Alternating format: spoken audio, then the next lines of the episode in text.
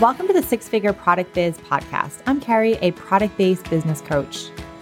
I started, scaled, and sold a successful multi-six-figure e-commerce business, and now I love teaching entrepreneurs like you how to start, grow, and scale your dream product business. I'm obsessed with all things marketing, e-commerce, and business, and I cannot wait to share all my secrets with you. I also love all things dogs and coffee.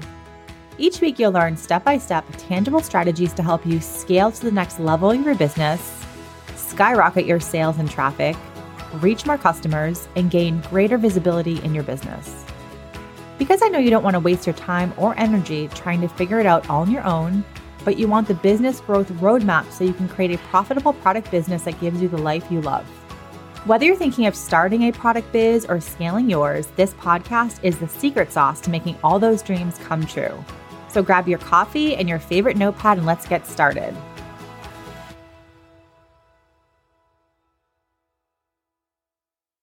Welcome to the 20th episode of the Six Figure Product Business Podcast. I love today's episode because we're diving into the world of PR. So public relations is something that I get asked about all the time. How do I get my brand on Oprah? How do I get all these big brand features? And so today we're going to be diving into all that good stuff. We have a PR expert named Delaney Vetter, and she is a communications consultant who specializes in PR and copywriting. She brings her agency and journalism background to companies spanning many industries, from digital entrepreneurs to food and beverage brands, from wellness providers to product-based businesses. She's super passionate about helping businesses show the world how amazing they are through strategic public relations tactics and personality-driven copywriting. All right, guys, this is going to be an amazing episode, so grab your coffee, grab your wine, and let's get started. Hey, Delaney, I'm so excited to have you here on the podcast. Thank you so much for joining us. Thanks so much for having me, Kerrie. Okay, so I'm so excited to dive into all the things PR, but just to get started, do you want just to tell us a little bit about you and how you got started in PR?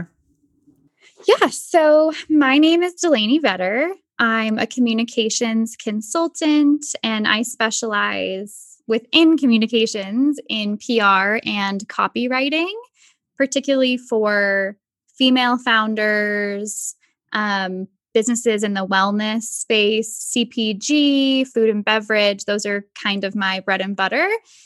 And yeah, as far as getting into how this all got started, I studied communications and did a lot of journalism while I was in school, and then went on to be able to work in an agency that really specialized in national food and beverage brands, particularly in the natural food space, also very purpose and mission driven.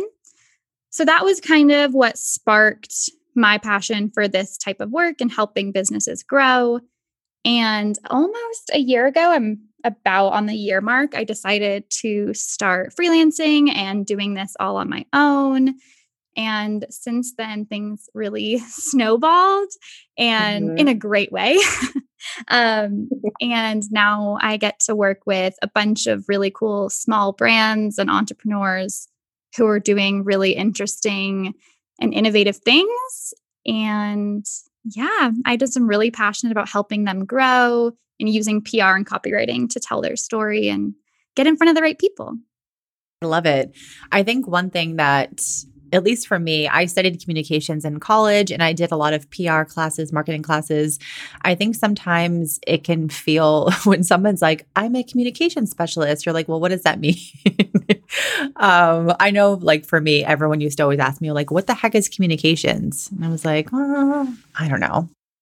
And PR and media. So it's super fun. So I love that you have that background. And what made you kind of want to start freelancing? Just curious. Yeah. So honestly, it all kind of fell in at the time of pandemic season. Oh, okay. And I was talking to an old coworker of mine, and she had a friend who was looking for some support with PR and was like, hey, what do you want to help her out? And that quickly turned from one client into another client. And then referral after referral, it just kind of took off. And then in July or August of this year, or 2020, I guess, I really made the decision of like, oh, actually, like this this is sustainable and I really enjoy doing it. And this is more than just this temporary thing or like side gig. This could be what I actually do like as a career. So that was kind of the launch point. So I always say I kind of did it accidentally at first, but yeah. Now I can be more intentional about the brands I work with and just like growing my business in that way. Mm-hmm. With PR, do you want to just break it down for us? I think PR, there's a lot of, I don't even know how to say it. There's like so many thoughts on PR. I think a lot of people get confused as to what it is, like what it isn't. And like, I think a lot of things with PR people feel can be a little bit sketchy. Do you want to just kind of break down for us what is PR?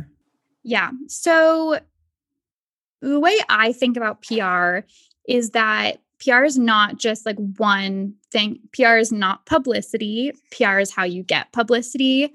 And I always think of it, I think a lot of people kind of couple together marketing, advertising, and PR as being all in the same mm-hmm.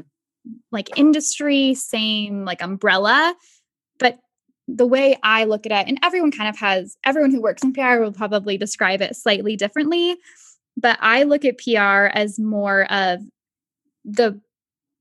what is the way to put this? Like the combination of communications functions that helps a brand in relation to their customers, in relation to media. Basically, PR is relationship building in all the aspects of your business. So with the customer, with competitors, with media, and how you fit into that and how you're communicating who you are to your audience. And something else I would also say about it is I think a lot of people think of PR like as the function, like, oh, like I'm going to, I don't know, like I want PR for my business, mm-hmm. which no, you want exposure for your business or you want publicity for your business or you want, you know, an increased customer base or increase sales for your business. And mm-hmm. PR is the function and the method in which you do that. Mm-hmm. So I think that's something that, I mean, I know that a lot of my friends and people I work with are like, what do you even do every day? And like, what does PR even mean? And I think knowing the difference as PR is not one thing, it's the combination of all these things is really helpful. Yeah. And I think another way to think about it too is like marketing or advertising, that's more of like telling people like why they should buy from you or about your new product and things like that. PR is more telling the story behind that and the why. So it's more of like compelling someone to buy from you, not like telling them to buy from you, if that mm-hmm. makes sense. Okay. I love it.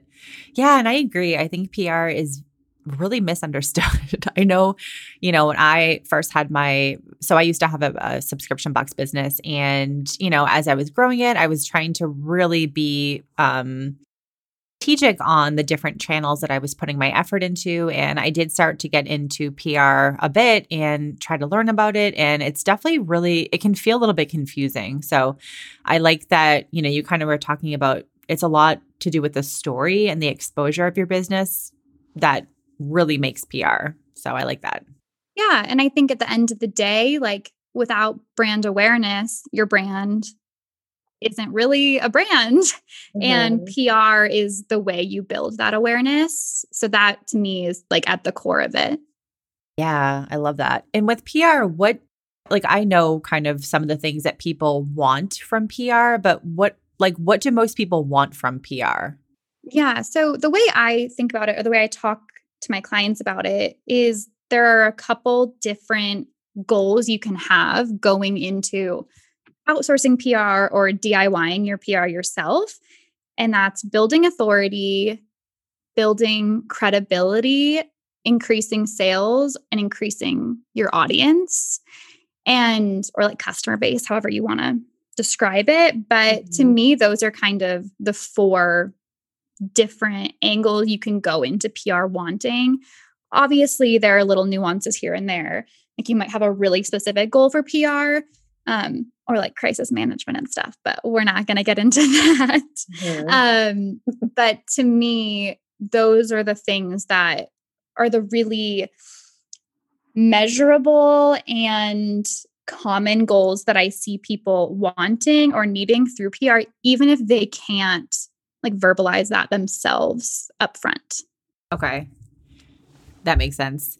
I like that you're talking about the authority and credibility, because I think, again, just kind of going back to what, again, I work with a lot of clients who they think they want PR, but I think they don't even know what it is. So they're kind of like, I definitely want to talk about this, but you know, they'll say things like, I want to be featured on this big website, like not brick and mortar. Oh my God.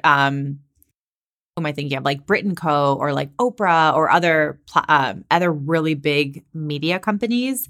So I think PR, there's a lot more to it than just getting featured on these specific links, which, you know, you talked about brand authority and credibility and like growing your audience. So I think that's really interesting.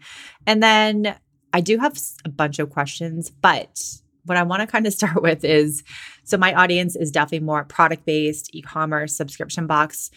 I kind of want to know, what can PR do for that type of business? What can it do, or like, what can it help them accomplish? Yeah, great question. In my opinion, I think product-based businesses are some of the best ones to be implementing PR. Like if any business is going to implement it, it should be a product-based business.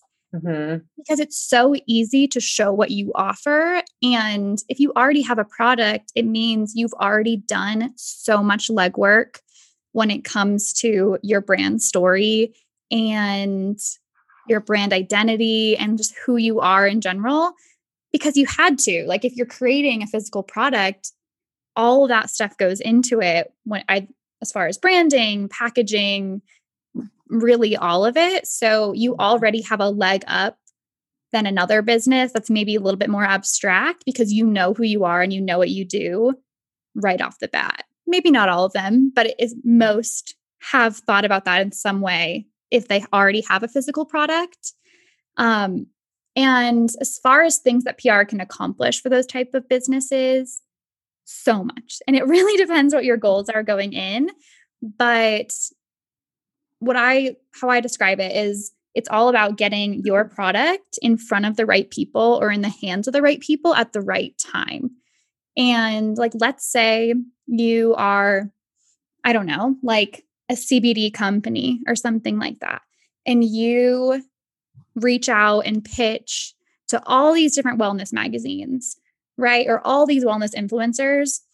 And even if you only hear back from one person, like it only takes one of the right type of people at the right time to completely transform your business as far as brand recognition, sales, and just like being able to be recognized easily and becoming that go-to brand. And I think that's what everyone wants, right? Like you want to be the brand when if someone thinks about, you know, a dog subscription box, they know they're thinking about you. Or if they're thinking about this CBD company or this cookie company or kombucha company, like you're the one they're thinking about.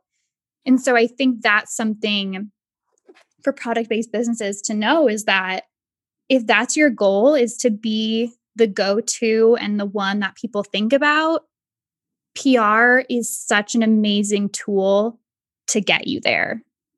I agree. And I'm just kind of thinking back to my own business and, you know, just thinking back to my own business. And then just when I work with clients and I'm helping them even with website design. So I do a lot of website work with clients and just helping them just to create a better website that will actually convert into sales. And one of the things that for me is a must-have for a product business is the section on a website that says featured in. And those are all the platforms or channels or media outlets that you've been featured on. So I know for my business, you know, my business was featured on BuzzFeed, like, I don't know, 15 times, Forbes, Bustle, Modern Dog Magazine, The Dodo, People, lots of different places. And I think when you were talking about one of the PR goals is to help build credibility, I do think that is massively credible. When you can plop that on your website and say, you know, my business has been featured in People or wherever, BuzzFeed, Forbes, like those are places that most people know about. And when they think that you've been featured on any of those, they instantly think that your business is probably better than it actually is. So I really, really believe in terms of the credibility part. I think that's massively important because product-based business, your website is your vehicle for sales. And the more that people think you're credible and that you've been featured on places, they're much more likely to buy from you. So I think that's a massive thing just to think about. Yeah. And it's one of those things where, yeah, those are credibility markers, right? Mm-hmm. Like if you were featured in Oprah, even if no one in your target market read that feature in Oprah, if you can have that on your website of like the Oprah logo, yeah, it's an immediate like psychology in your brain of being like, oh, well, they must be cool if Oprah thinks so.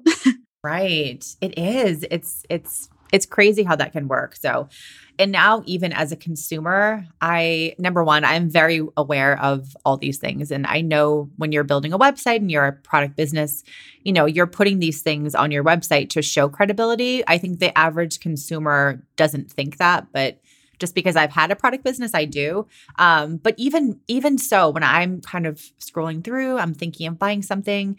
When I see that featured in section and it has like a few big things, my brain instantly is like, okay, I'm going to buy. I have to buy. It's funny. People trust it already. Yeah. It's really funny how that stuff works. So I think with PR, I always think of those things. I know firsthand how much it really can help you, even if it's just, I think there's a lot of factors here. And especially if your goal for PR is to get features on those types of publications, I know just for a website conversion factor, that can help your business so much. I definitely want to talk about other things and tangible outcomes. Your product business works with a PR agency, but I do know that just from like a website conversion standpoint, PR is huge in terms of getting those big features and then putting those on your website. Massive. So I love that. Absolutely. Press pages are important. Everyone should have one on their website. Yeah. And not even a press page, just like on a e-commerce website. If they have like a little even on their homepage, a bar that has featured in or as seen in, and there's a bunch of logos. I mean, that's huge. Yeah, it's so huge for website conversion. So I love it. I guess in terms of just since we're chatting about this, I'm kind of curious just when someone is going to work with a PR agency, what kind of outcomes should they expect to get? So is it like they're going to get a press release or they're going to get featured on a specific type of media website like a BuzzFeed or a Brit & Co? Like how does that stuff work? Like what are the outcomes that people will get from an agency? Yeah, so there are different schools of thought when it comes to like deliverables or measurable like outcomes. So one thing I'll say is if an agency promises you a feature, it's sketchy. Like you probably shouldn't work with them because that likely means they're paying for it. That's just a whole different story. But obviously there are exceptions, but for the most part, you should not be paying for features or press unless that is a strategic sponsorship or like advertising move. Mm-hmm. And so what I always do when I'm talking to clients is obviously like I have my like PR Rolodex of contacts that I've worked with before or know, and all these different things, journalists, podcast hosts, influencers, what have you. But PR is not like advertising. It's not something where you can be like, I'm going to buy this ad spot and I know I'm going to be in front of this many people because I know that, you know, whatever, this magazine gets this many readers, XYZ. So PR is definitely not as much of like an algorithm as some other forms of marketing or things like that. But what I always tell clients is it's all about timing and it's all about getting that right person at the right time. There are things that I know from doing what I do that make it more likely for someone to get featured or make it more likely for someone to get a yes, they can send product to someone to try. However, it's never a guarantee. And any agency or person that guarantees you a certain amount of press or a certain amount of XYZ, I would always just like take a seat and really think about why they are saying that to you. Because what I'll always say is, hey, like, this is what we're going to do to get you to where you want to be. I know that if we put in all this work, our likelihood of a return is really high, but I'm not going to promise you I can get you an Oprah on our first pitch. And I'm not going to promise you I'm going to, you know, get this influencer to post you on her story for free because I don't have control over that outcome, but I do know how to make those outcomes more likely. So I think as far as what people can expect, you should be able to see some growth. If you are paying for PR, an agency or an independent person, whatever, you should see some sort of result after your time together. Let's say you do a 3-month package, you should see some sorts of features or some growth in sales or increased website traffic. Like, there's different measurable things that I'll look for. And those are things that I'll put together at the beginning of a project. I'll be like, okay, well, for you, a really big goal is just credibility. Like, we're going to look at your inquiries. Are your inquiries going higher to work with you if it's a service-based business? Or are your sales increasing month over month? And things like that. And so I think it's important to not have expectations that are, I guess, like unnecessarily specific or out of control, but to also know that you should be seeing results if you're working with the right contacts or the right magazines or the right podcasts. And I think that's the key there, is it's about the right ones, because just because it's a big one doesn't always mean that it's the right one for you. But we can talk about that later. Okay. No, I love that. And thank you for kind of breaking that down. I think, I'm always, again, I've never worked with a PR agency. I know, you know, a bit about PR, but I think it's super interesting. As someone who is very obsessed with Google, like showing up on Google organically, getting backlinks from other companies, getting features on blogs. Like, for me, that is that's my jam. I love it. I love organic growth for a business. So I know, like, that one angle of PR would be awesome, just to get those backlinks, get features on different blogs and you know, media companies and things like that. I honestly never even thought of the influencer angle or the, what was the other one you said? Influencer and, podcast. Yeah. I never even kind of connected the dots that could be a PR initiative as well. So that's awesome. Could you talk a little bit about that a little bit more? Yeah, absolutely. So obviously, like, I think of, you know, magazines, media companies, kind of digital publications as more of like old school PR. I still do it all the time because it's still like very powerful, especially with all of these really cool magazines going digital. But in the last several years, influencer and podcasts have really kind of taken the lead in some ways, because they're just so, it's a much faster return, right? Like, it's not like, let's say you're a food company and Bon Appetit wants to run a story about you.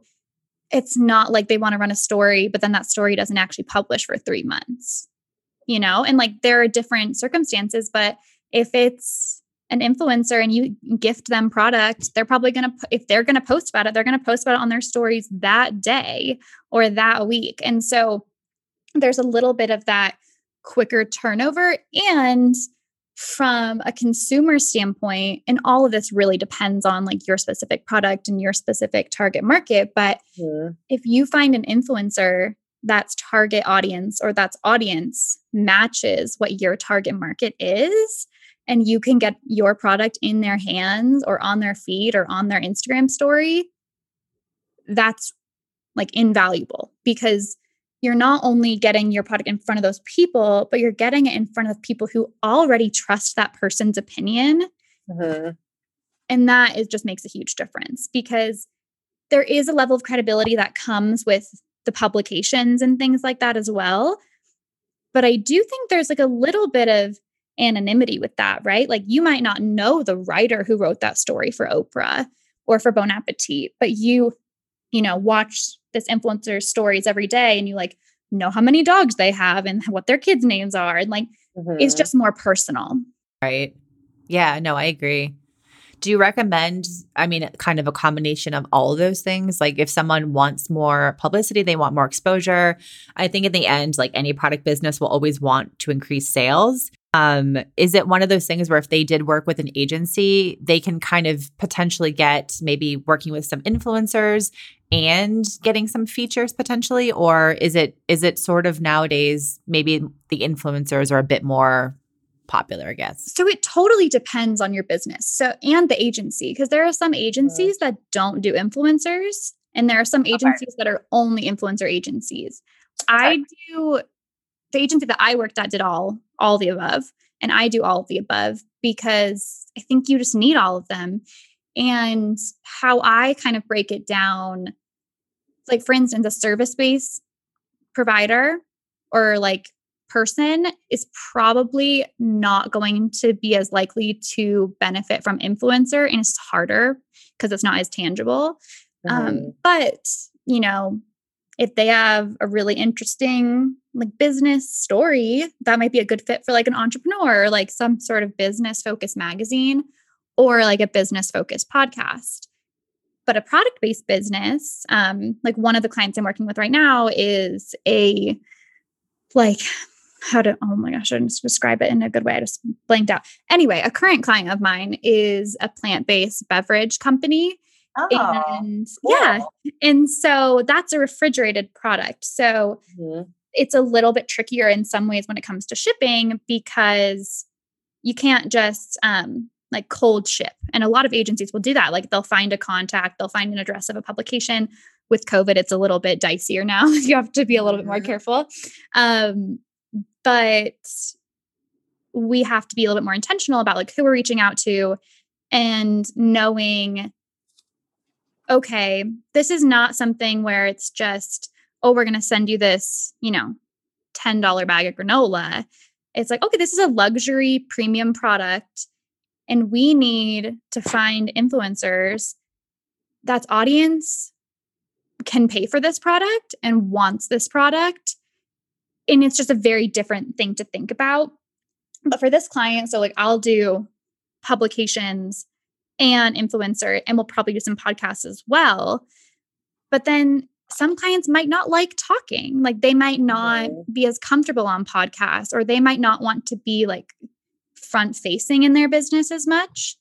So a podcast might not be the right fit, but getting featured or getting their product featured in a magazine or in a roundup or in a gift guide might be absolutely perfect. So that's something that in those initial calls with the client, I'll talk to them about of what are some things that you actually want? And then I'll kind of make the formula, if you will, for how we're going to get there. And that might be, okay, this month we're going to pitch 75% influencers, 25% publications, or maybe it's 50-50. Maybe there's, you know, a third podcast, a third influencer, a third more like publication type of stuff. So it really just depends on goals, but I like using all three because I think they just do different things for you. Okay. Yeah, I think that makes sense. And I like that it's more of a holistic approach and not just one thing that might be a little bit outdated or, you know, like you said, some people don't like podcasts. I mean, I love them. I think a lot of people love consuming them, but I think people can also be really shy. So that might not be their thing. So I think that's awesome. And I just have one question. So for my business, I did not get a lot of features. I mean, I got some. I won't say that I didn't get any. I always got a lot of features. My branding for my business was really great. And like I had beautiful packaging and just, I did well on that front.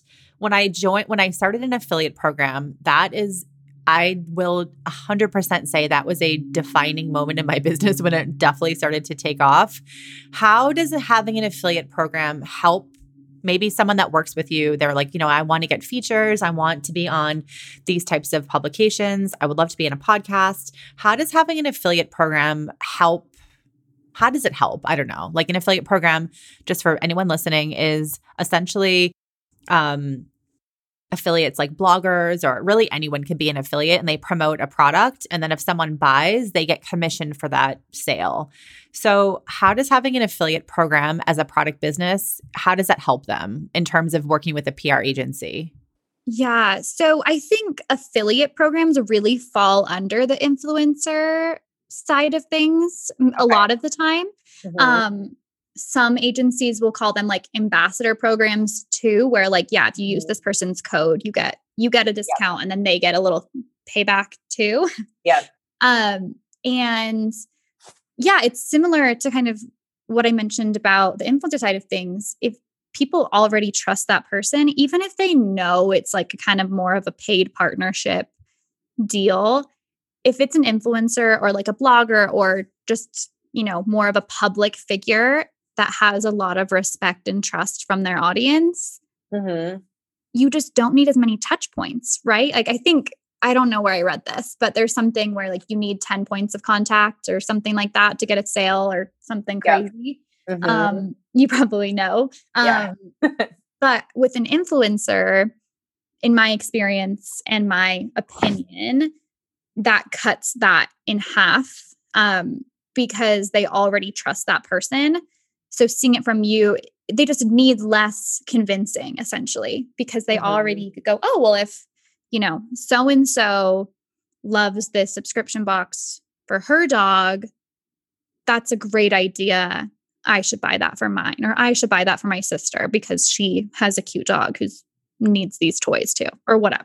Mm-hmm. Yeah, definitely. No, I totally agree with influencer marketing is definitely one of the things that I love helping clients with, because I do believe that it is a marketing channel that, number one, doesn't take a lot of your energy as a business owner, like the other person's doing the work for you. And two, you do get that quick sale because, again, like exactly how you just framed it. There's much less touch points. Someone doesn't have to see your website, look on your Instagram, read your blog post, listen to this, and then maybe buy from you. Like, they do trust that person, and they instantly, their mind gets influenced to actually make the purchase. I do it all the time. Like, I feel like I'm a pretty conscious consumer, but yeah, like this morning, this sweater that I've looked at for months and thinking about, a blogger that I love posted about it and talked about how great it was and how she's had it for 5 years. And I was like, well, guess what I'm buying later today. Yeah.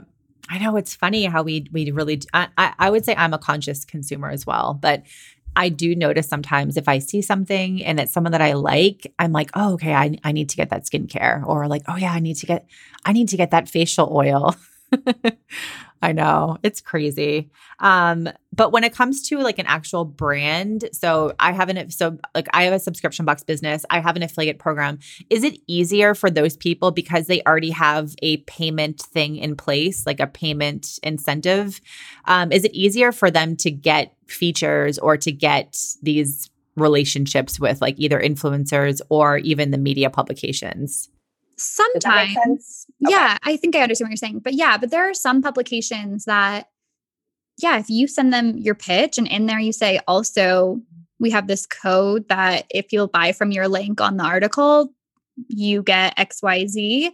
Mm-hmm. I do think that's enticing, especially maybe not for a really big influencer who's like, no, I only do paid, like, you know, paid partnerships for X thousand $1,000, mm-hmm. but for a media company, if they already like what you're offering, that could be the difference between you and someone else. Like, let's say there was two subscription boxes, mm-hmm. both have very similar products and audience and whatever.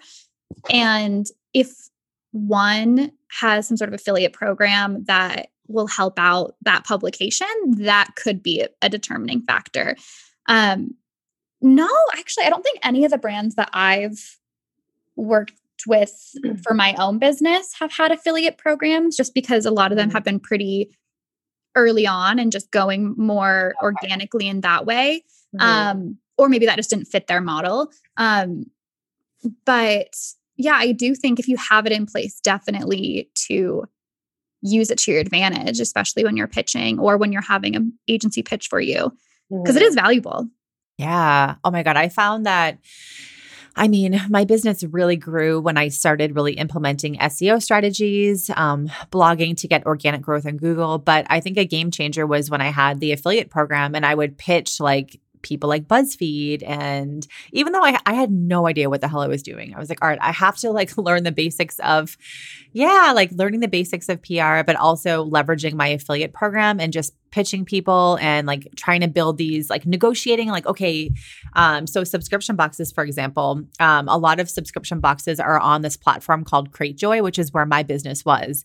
And Cratejoy are masters at PR and affiliate programs. They partner with everyone, absolutely everyone. And basically you have to like negotiate with, like BuzzFeed and all these people and be like, okay, I'm going to give you more commission if you push the link to my website and not Cratejoy. So I used to get into these like crazy negotiations with companies just being like, okay, I'll match Cratejoy or I'll give you a little bit more than Cratejoy. It was so funny, but it was effective. And in the end, I'm like, okay, my entire business strategy is on organic growth. I did no ads, like literally no ads for my business. Everything was organic. But when it came to affiliate marketing, I was kind of like, you know, this is a customer acquisition strategy and like I need to get these backlinks. Like I want BuzzFeed to feature me, not pushing my stuff to Cratejoy because then Cratejoy takes a percentage of the sale because I'm on their platform. So it's just funny. It's one of those things where you have to kind of be a bit creative and be a bit aggressive, but it does work. I mean, like so many times I was featured on different websites. Like there's one, I forget his name, but he does a lot of pet industry blogging and a lot of like, you know, best dog subscription boxes, best dog toys. And I would get tons of traffic from that one link. And so basically when I realized I'm getting a lot of traffic from this guy, reach out to him. And I was like, all right, what do I have? Like how much? I have an affiliate program. Here's a link. Please sign up. But two, like how do I get on your number one or number two spot so I can get above Barkbox and these other people? And you have to like negotiate with them. And I did. He said, you know, this is how much commission I need to get. And it wasn't anything crazy. It was a little bit more than I was currently offering, but it was because I think people don't negotiate with that. And of course I literally had no budget. I was like, I have to be a shark. I have to be creative. I have to like figure out how I can get on all these like websites and backlinks and beat everyone else. And I don't think other people do that. And so he was like, yeah, sure. And so he put me on the number two spot under Barkbox and like instantly my traffic quadrupled. I got so much business from this one blog post. So, and I think that's something to think about as a consumer too, of like, and we can talk about that later, but I do think there's so much negotiation that can go on behind the scenes. And so that's also like, I always tell people to take things with a grain of salt because, right, like there could be a list of like, you know, top 10 CBD companies. And yeah, there could be something behind the scenes that maybe those ones aren't the best, or maybe they are, maybe that big brand isn't the best one, but they're just getting paid more. Yeah. Which is always interesting. I think about that every time I see any of those like top 10 of this or like best of this. I'm like, okay, how many of these are actually true? You know, it always depends on the actual blogger as well. I think a lot of them are very credible, but in the end, like that's their business. They have to get paid. And I am fully on board with that. So I love it. Same with influencers too. Like I did a post about this on my Instagram a couple days ago where maybe it was a week ago. I don't know. Everything blurs together. Probably a couple weeks ago at this point when this will go live, but about like working with influencers. And I understand that brands struggle with, you know, paying money for a feature. Mm-hmm. I always tell the brands that I work with, let's not do that right now. Like maybe later there's a good partnership, but right now, like you don't need to pay for press. Like you don't need to pay for this influencer XYZ. However, what really is something that I'm like, you gotta remember is that, yeah, like these influencers, these bloggers or whatever, like this is their business. Mm-hmm. Just because it's not the right fit for you right now, or just because you don't have the budget right now, doesn't mean that that's actually not worth that. Because I know that that feature is actually worth a ton as far as sales or recognition or exposure, whatever. And yeah, they deserve to be paid for their work and they deserve to be compensated for the time that goes into content creation. Takes forever. Like, you know this. Yeah.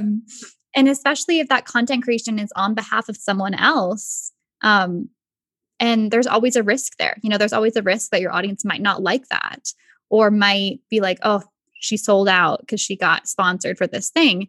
And so I think it's important for brands to remember that, like, there is value there. And I think a ton of brands are like, oh, we'll give you product in exchange for a feature.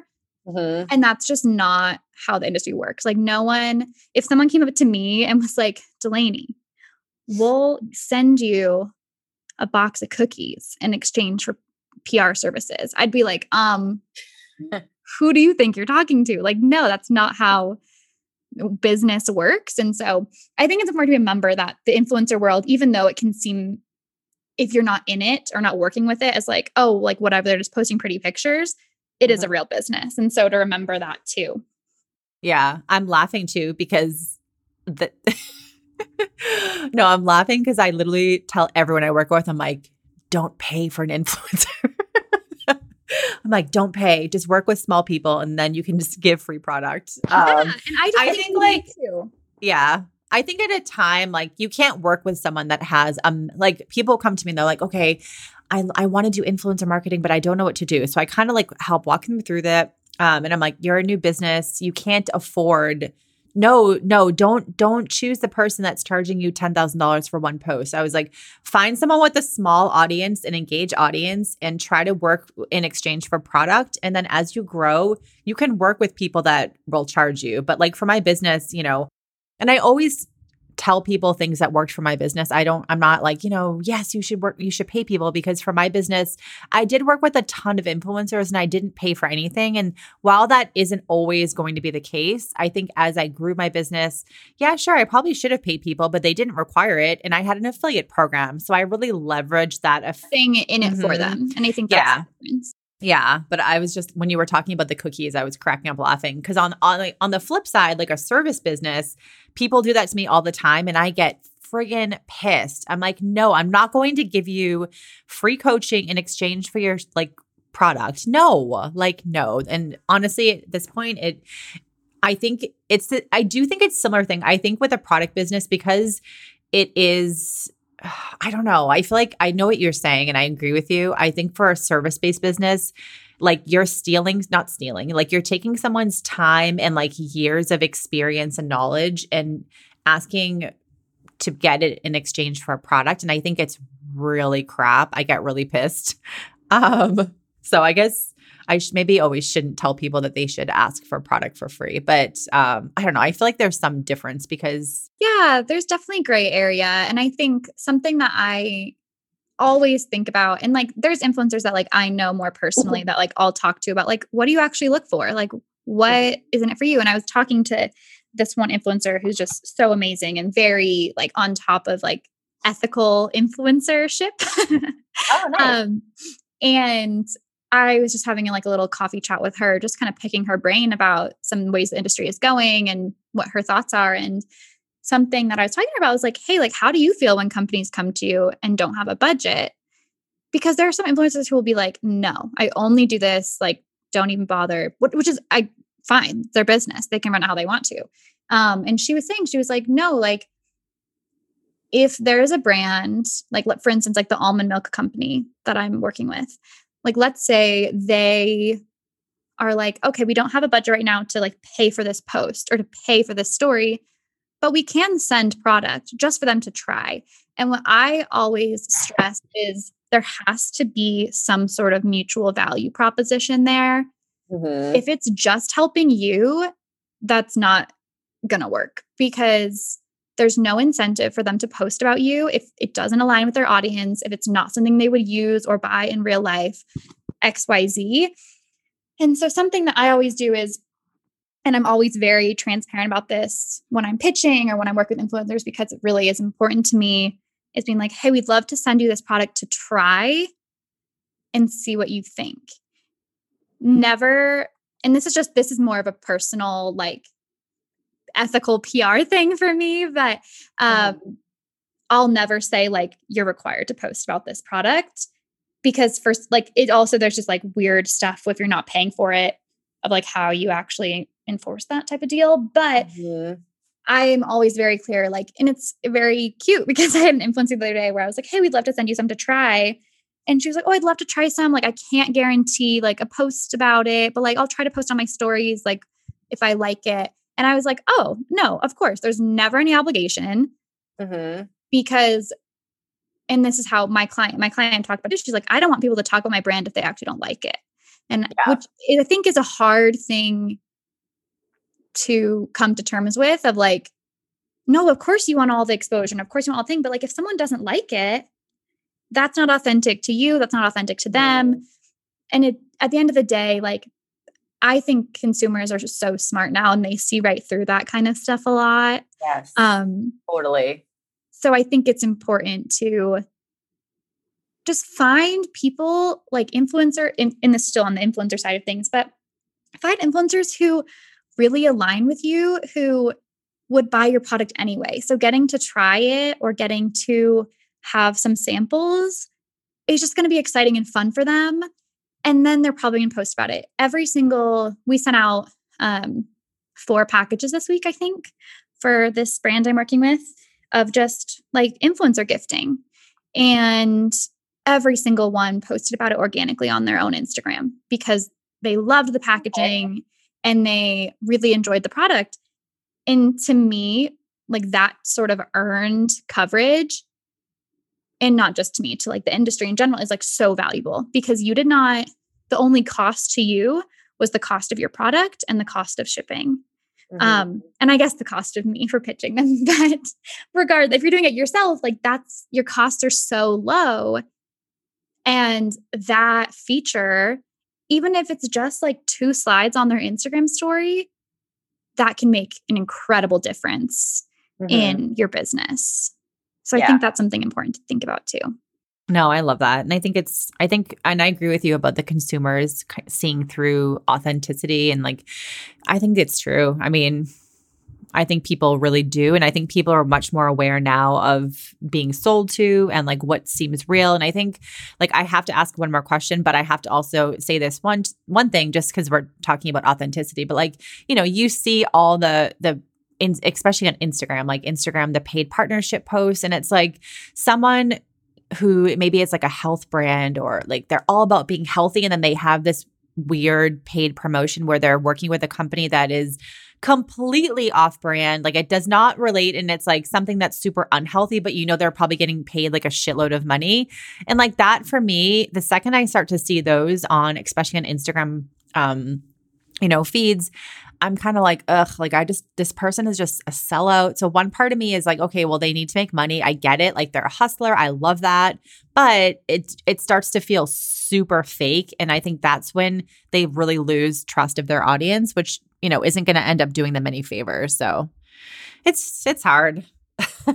It's the detox tea, skinny tea, sugar bear hair situation. Yes, that's exactly what I'm talking about. Like the waist trainers, the friggin' sugar bear hair with the teen mom people. Oh my God. And it's just one of those things. Like, so bad. And that's the thing. Like for me, like the people that I follow, the influencers I follow, the bloggers I follow them because I trust them. And one thing I love that one of the influencers I follow, her name is Jess Keys. She's the coolest. But she posts a lot about like the behind the scenes of influencer work.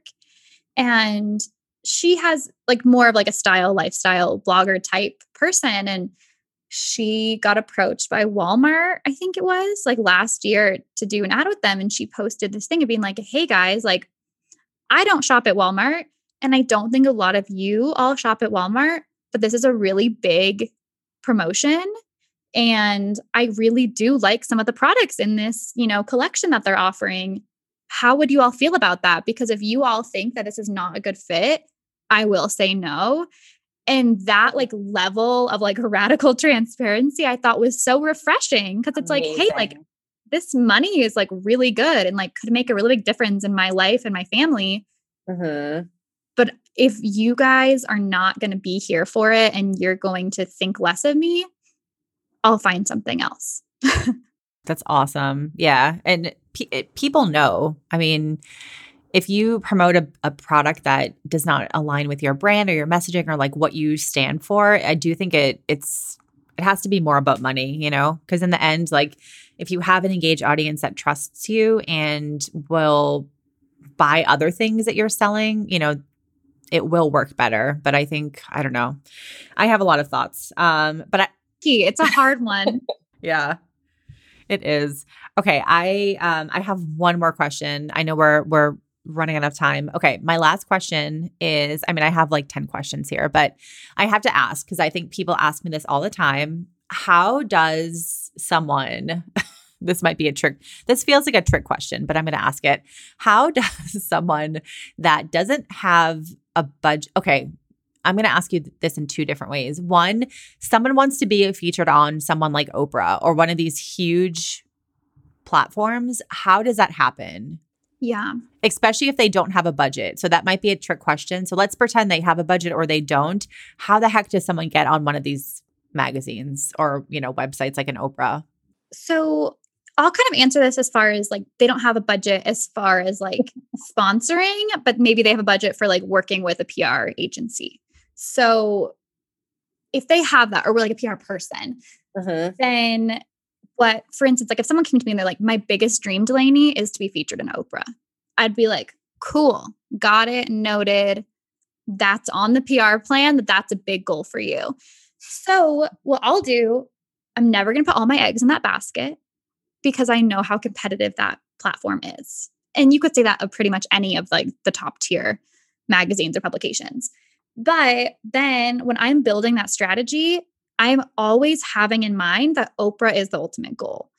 Whether or not I'm pitching Oprah every 2 weeks, maybe I am. Maybe I'm pitching a different contact. Maybe I'm just following up with the same contact pretty often. But I'm researching to find the perfect person to reach out to. Like I'm not just, this is a big mistake people make. They'll just find the first, you know, journalist or editor that comes up when they like look up like Oprah's website. And if that's a writer that only covers interior design and you're like a mom subscription box, that's not going to work for you. Like that writer is not going to respond to you.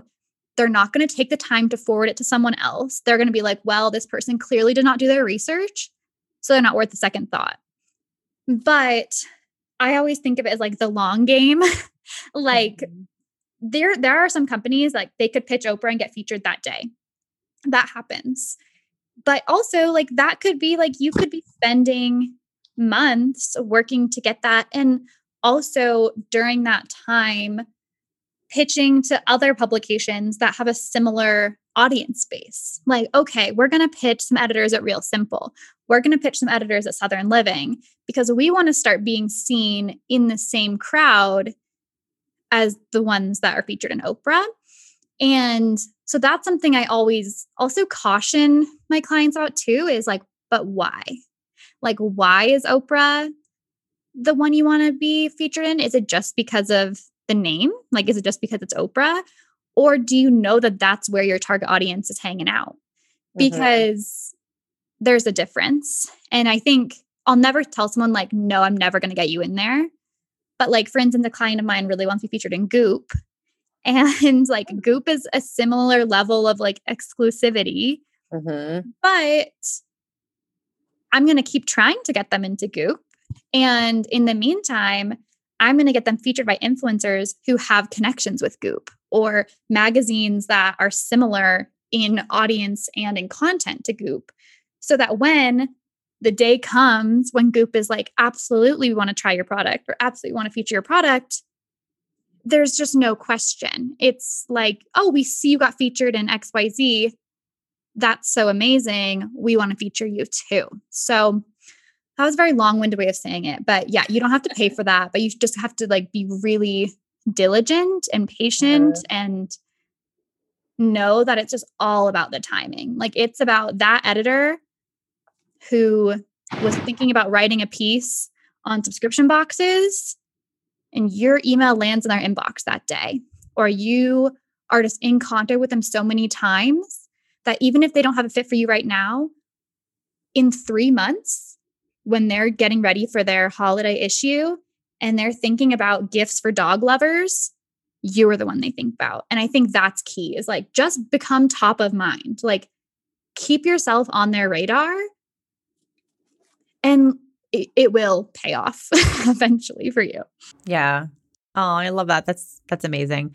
Yeah. I do get a lot of people that have these aspirations to be on some of these big, features. And I know I did for my business too. I definitely was reaching out to people. I remember I sent Brit & Co like multiple boxes just in case. Like that was my big like aspiration. I want to be on Brit & Co. So, it didn't happen, but that's okay. I think you gotta try what you can, but, yeah. Sometimes it's just not the right fit. And I think, and it just because it's not the right fit now doesn't mean it won't be the right fit down the line. And I've had many editors or writers like write back on a pitch and be like, oh, actually, like this isn't a fit right now, but can you follow up with me in February? Or can you follow up with me in April? And that's like, I think something, it's just about reframing it. Like that's not a negative thing. That's positive, because that means they want to hear from you again. And it means they are interested. It's just not a fit at that time. And like, I've worked in newsrooms, like editorial calendars are no joke. And not everyone has a say in what's going in that issue. And things in the journalism world are changing so much that it's just, there's no guarantees. And you just have to be patient and keep working at it. And yeah, eventually things will fall into place for you, even if it's not the exact thing you thought it was going to be. Yeah. No, I love it. I agree with you. And I think sometimes, it's always important to think about your audience and your goals and not be kind of blindsided, but not blindsided, but like, we always think of these cool places we want to be featured, but like maybe our audience actually doesn't care about those. That's just our thing. And that's so important to always consider. So I love that. Forget about the little guys. Sometimes those are the ones that actually can make the biggest difference for you, because they have like a really niche, engaged audience, I agree. Oh, I love it.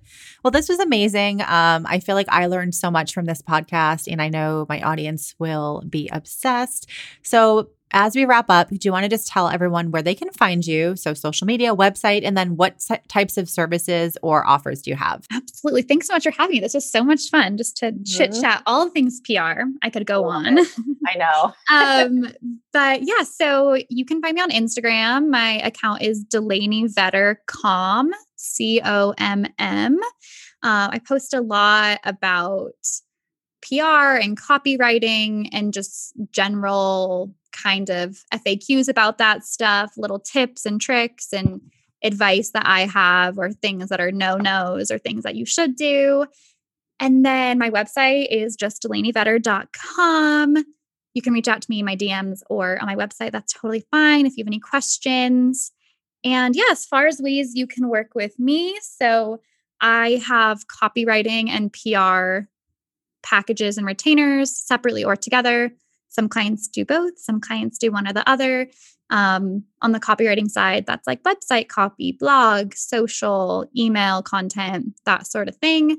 And then PR, I have packages of all different sizes. So depending on if you are just getting ready to launch and just need a little bit of help, or if you're really gung-ho about going full on to get into all these publications and influencer stuff and podcasts, stuff like that as well. And then I also have a 90-minute intensive strategy session, which is perfect if you are not quite sure if you're ready to do done for you in the PR or copy world, but really just want like an expert set of eyes on what you're doing and just to borrow my brain essentially for an hour and a half. And that's where we can also kind of talk about PR angles, PR messaging, pitch strategies, all the fun stuff too. So yeah, that's how you can work with me. I also have a newsletter for people in the food industry, but it's honestly just fun for anyone, for like entrepreneurs, that you can subscribe to in my Instagram bio. Ooh, that sounds awesome. I love it. Well, thank you so much. Again, this was amazing. And I'm so excited for this episode. I think people are going to absolutely love it. So thank you so much, Delaney. Thank you so much for having me. This was so much fun. Wow, that was such a great episode. I feel like I learned so much about PR. So I can imagine how much everyone else listening learned a thing or two. So if you did learn something today and you like this episode, please be sure to subscribe and leave a comment on Apple Podcasts. Love reviews. I do a happy dance every time I get one, and I'd love to know what you're liking about the podcast, what episodes you're liking, and what I can create more of. So definitely leave me a review and let me know. This episode is brought to you by my group coaching program, The Marketing Accelerator. This is my signature 12-week group coaching program that teaches you how to implement 3 key areas of marketing into your product business to skyrocket your sales. These include Instagram, email marketing, and working with influencers. So if you want to be part of an amazing program that will help transform your business and increase your sales, click the link in the show notes and you can apply today. We start next month in April. All right, guys, see you next week. Thank you so much for joining me today. If you love this episode, please go ahead and leave a review on Apple Podcasts and then take a screenshot and share it on your Instagram stories. Tag me in it at Kerrie A. Fitzgerald. My name is in the show notes. Thank you so much, and I'll see you guys next week.